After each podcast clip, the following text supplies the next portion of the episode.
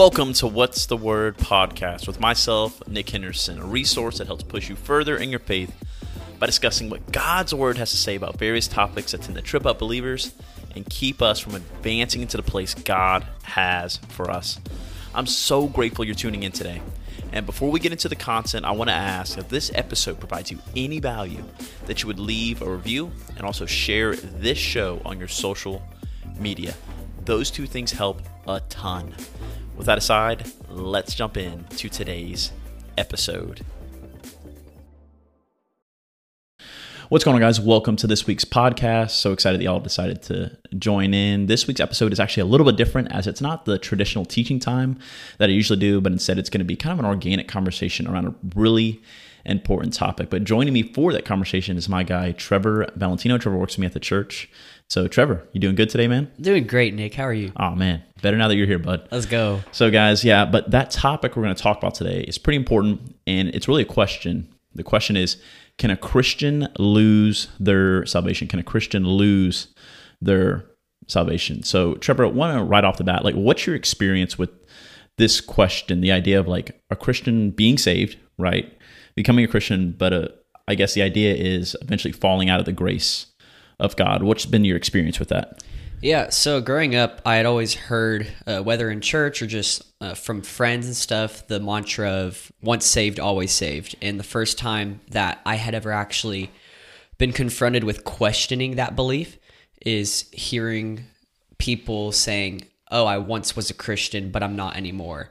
I saw something happen in the church and I left the church. And uh, you see people take different directions with their lives, and it makes you question well, if once saved, always saved is true, now that these people are turning away from living as a Christian, will they still go to heaven? And that mm. kind of made me question that and see these people who've turned from the faith supposedly and say, are they still saved even though they live a life that contradicts that? Yeah. You know, you know time and time again, because, you know, we're both, you know, youth ministers. And so even the other night, like a girl came out to me and I always say the same phrase, like at the end of the message, like, hey, if you're not 100% sure that you have a relationship with God, that you're good with God, that you're secure and headed to heaven, come talk to me because I'd love to talk to you about what it looks like to have a true saving relationship with Jesus Christ.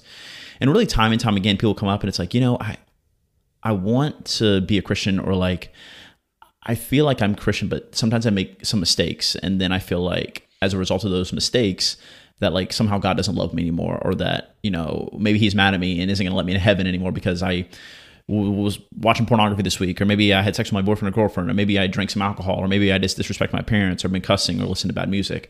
And I have those kind of conversations like all the time with people who legitimately are stressed, stressed at the fact of like, I think God might be so mad at me that I may have lost my salvation. And it's just a crazy thing. And I was like, I want to ask you, like, why do you think people think that? Like, why do you think people feel that way? Feel like somehow they can fail their way out of salvation?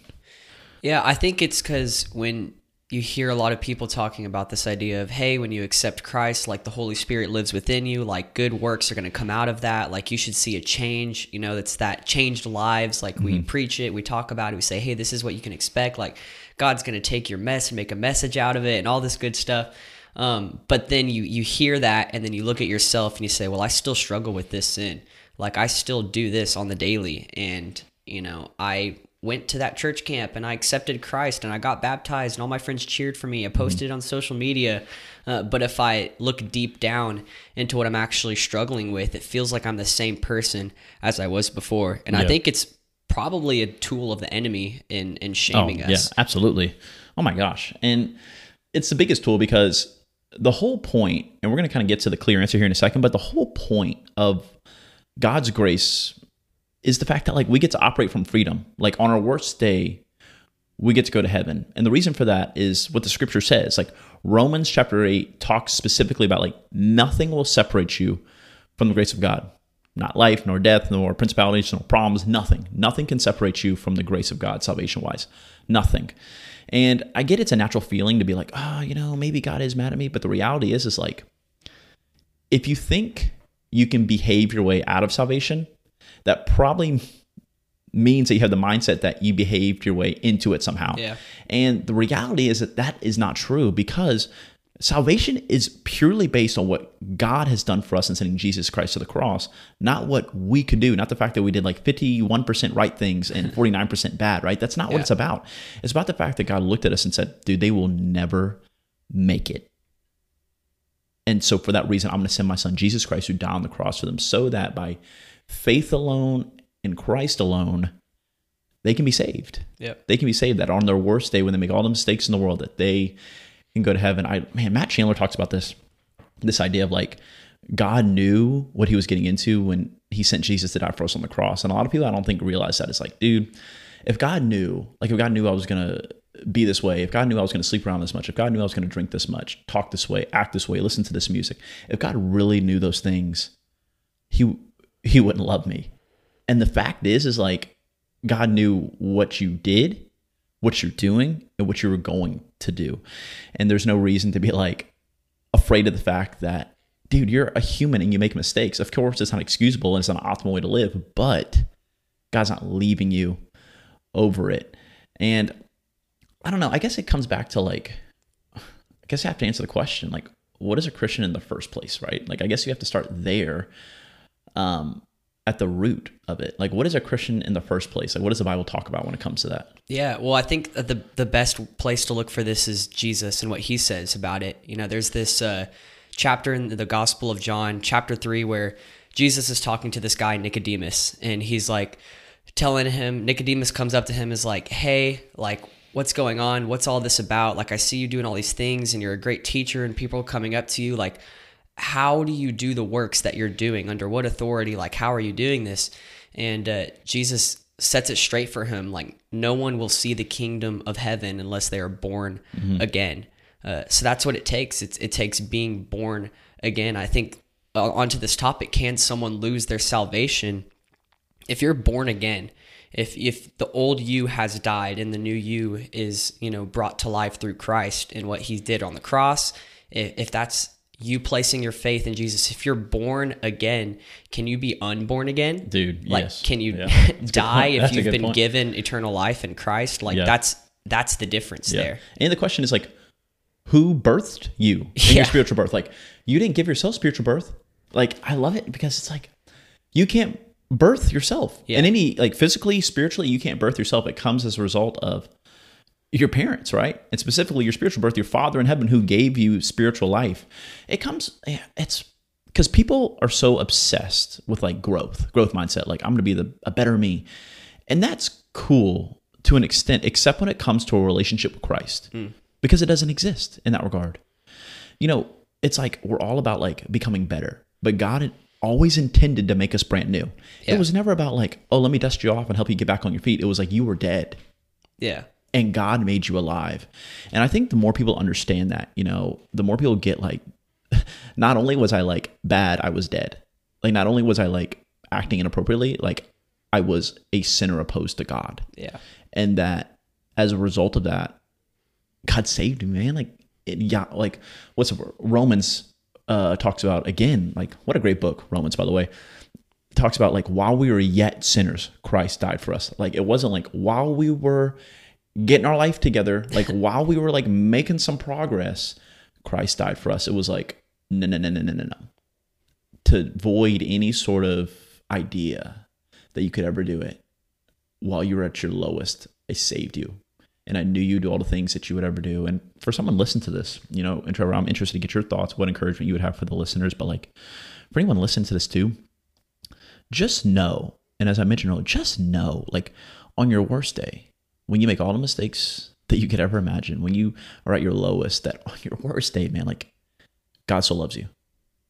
Is he super pleased with all the actions you're involved in? Probably not. And you need to get it together for the glory of God. This is not an excuse to like, you know, abuse the grace of God. You want to embrace the grace, but don't abuse it. mm-hmm. But the reality is, you still got grace. yeah And on your worst day, you can have the freedom and the just the joy of knowing like I'm headed to heaven, baby. Like I'm good, not because of me, but because of how good God has been to me. So that's my encouragement for anyone listening today is like, man, like you can stress about a lot of things in life, but your salvation, if you committed your life to Jesus Christ and made him the Lord of your life, you are good. And that's the thing. Like what Jesus did was an eternal thing. Mm-hmm. Like salvation, that is an eternal, like it's a one time thing that happens. You place your faith in Jesus and what he did on the cross, and like that's good for eternity.